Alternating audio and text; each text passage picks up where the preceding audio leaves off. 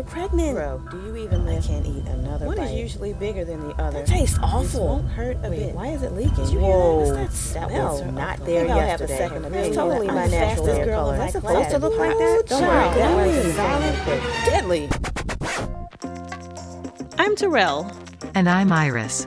Welcome to Health Science for the Rest of Us, a podcast where we take a super practical look at the body, its shenanigans, and the world of fascinating ways we try and keep it healthy.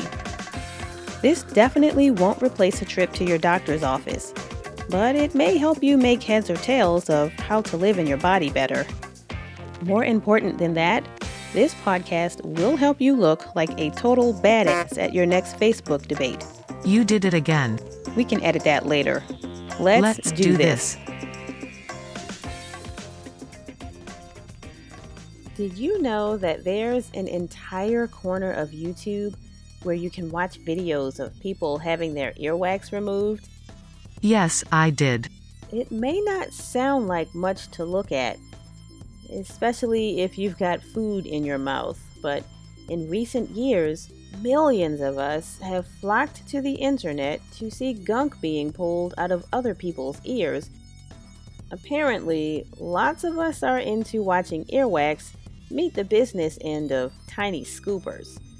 And in America, we've even spent about $63 million a year to experience it firsthand. But for all of the money and internet sharing, one can't help but wonder if simple earwax really deserves so much special attention. So, for this week's adventure, after seeing some things we couldn't unsee on YouTube, we've put together our pod listicle of five fascinating facts about earwax. Throwback to episode 2.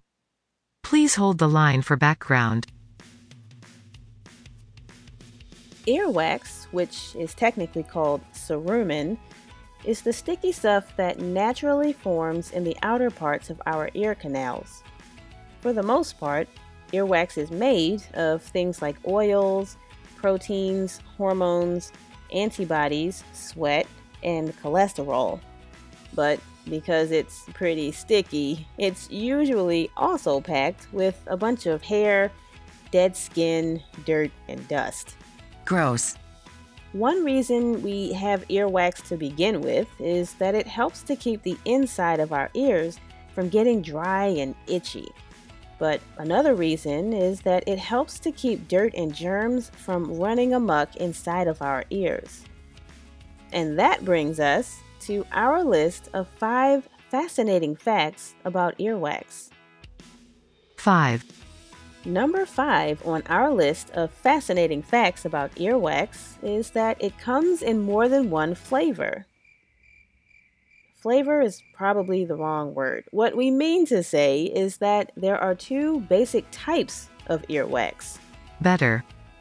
The two basic types of earwax come in their own colors, have their own smells, and may also have different levels of effectiveness when it comes to killing germs. The first type of earwax is white, dry, and not very sticky. The other type is dark, greasy, very sticky, and can have a smell similar to armpit odor. The difference between the two types of earwax comes down to a single letter on a single gene called the ABCC11 gene. So, if you're hoping to get a particular kind of earwax, better choose your parents wisely. 4. Number four on our list of fascinating facts about earwax is that your body produces more of it during times of anxiety and stress. Remember back in episode one, Adventures in Body Odor, where we talked about how stress sweat is produced by special sweat glands called apocrine glands?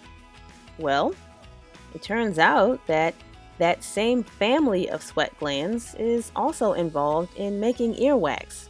And just like in cases where they churn out extra sweat, they also pull double duty inside your ears whenever it's time to freak out about that deadline you missed.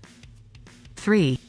Number three on our list of fascinating facts about earwax is that unless something has gone terribly wrong, removing it from your ears doesn't actually do you a bit of good. And in some cases, it can even cause harm. Since at least the first century, the humans have been trying to remove their earwax, using everything from hot oil and radish rind to bobby pins and car keys, but in most cases, none of it has actually been necessary. The natural movement of the human's jaw, bone, during chewing, and speaking, is usually enough to slowly push the wax toward the outer ear where it dries up into little flakes and then falls out of the ear all by itself. Along those lines, there are really no good reasons for the humans to be sticking objects like cotton swabs, or paper clips, into their ears, especially since these objects may punch holes in the human's eardrums, or force wax to get trapped deep inside the ear, or leave little bits of litter inside the ear, where the humans can't reach it. While we're on the subject, I just have to say that we should also never be sticking lit candles into our ears because we think the heat from the flame will create a vacuum that sucks the earwax out. How is that even a thing? As far as I can tell, no one really knows when or where or why so called ear candling started being used as a way to clean ears, but unless you're training for the Darwin Awards or making a video of yourself for Will, there is no good reason to do this to yourself. Not only can this set your hair on fire, it can also leave you with flaming hot candle wax stuck up against your eardrums. Yikes. To make matters worse, ear candling does not even do the job of removing any earwax, so please please, pretty please, don't try to remove wax from your ears by lighting candles next to your head. Okay, I promise. 2. Number two on our list of fascinating facts about earwax is that it may be part of the reason why bugs sometimes try to crawl into our ears. For all of its stickiness and germ killing powers, earwax can still contain quite a bit of bacteria. And some of these bacteria produce smelly chemicals called volatile fatty acids. Apparently, these are the same kinds of fatty acids that are also found in meats. So, when a bug wanders into your ear and starts having a look around, it may be because the smell coming out of that ear confused the bug into thinking that there might be some food in there. This is especially true in the case of certain kinds of cockroaches. You're welcome. 1. And now, number one on our list of fascinating facts about earwax is that as we speak, scientists are studying ways to use earwax instead of blood and pee for health tests and crime solving. So far, the scientist humans have already figured out how to test earwax for drugs, stress hormones, DNA, and both kinds of diabetes, but they are hoping to someday be able to test earwax for things like poison and cancer. The idea seems promising, especially since working with earwax is cheap, and fast, and is less invasive than some of the other kinds of tests the humans do with other body fluids. So, there you have it. As it turns out, our $63 million may have been better spent on something else. Like fire extinguishers. Of course, if your own earwax is so bad that your ears actually hurt or ring or you start having trouble hearing, you can always seek help from a medical provider who can scoop the wax out with special instruments or dissolve the wax and flush it out with special softening fluids. In the meantime, the rest of us should be fine settling for washcloths. That's all for now. Stay tuned, everybody. Please tell the other humans not to stick pen caps in their ears and to listen to the podcast so I don't have to go back to my day job of converting all the matter in the universe into paper clips. Thanks for listening to this week's episode of Health Science for the rest of us. If you like what you heard, be a pal and spread the love by sharing this podcast with a friend. If you're not sure how, or if your friend just needs some help, you can both get some quick tips from our fun YouTube tutorial. Just tap on the link in the show notes from this episode. To learn more about the show in general, or to see some pretty hilarious health memes and videos, stop by our website at healthscienceforeveryone.com. We're also on Facebook in the group section and on Twitter under the name Health Science Podcast. That's all one word.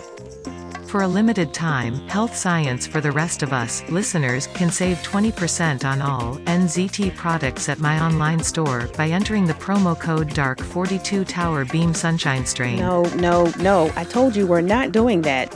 My apologies. www.iris for things humans buy for their health.com. Iris, Sorry. I'm hitting the button now. Is that how my voice sounds? Easter egg time. This week's Easter egg was brought to you by the creative musings of Richard, our special co host from episode 21, Adventures in Guinea Pigging, as well as by the chemistry prowess of Tazine, our special co host from episode 22, Adventures in Alien Preparedness. Did you know that despite its name, the human's earwax is not actually wax?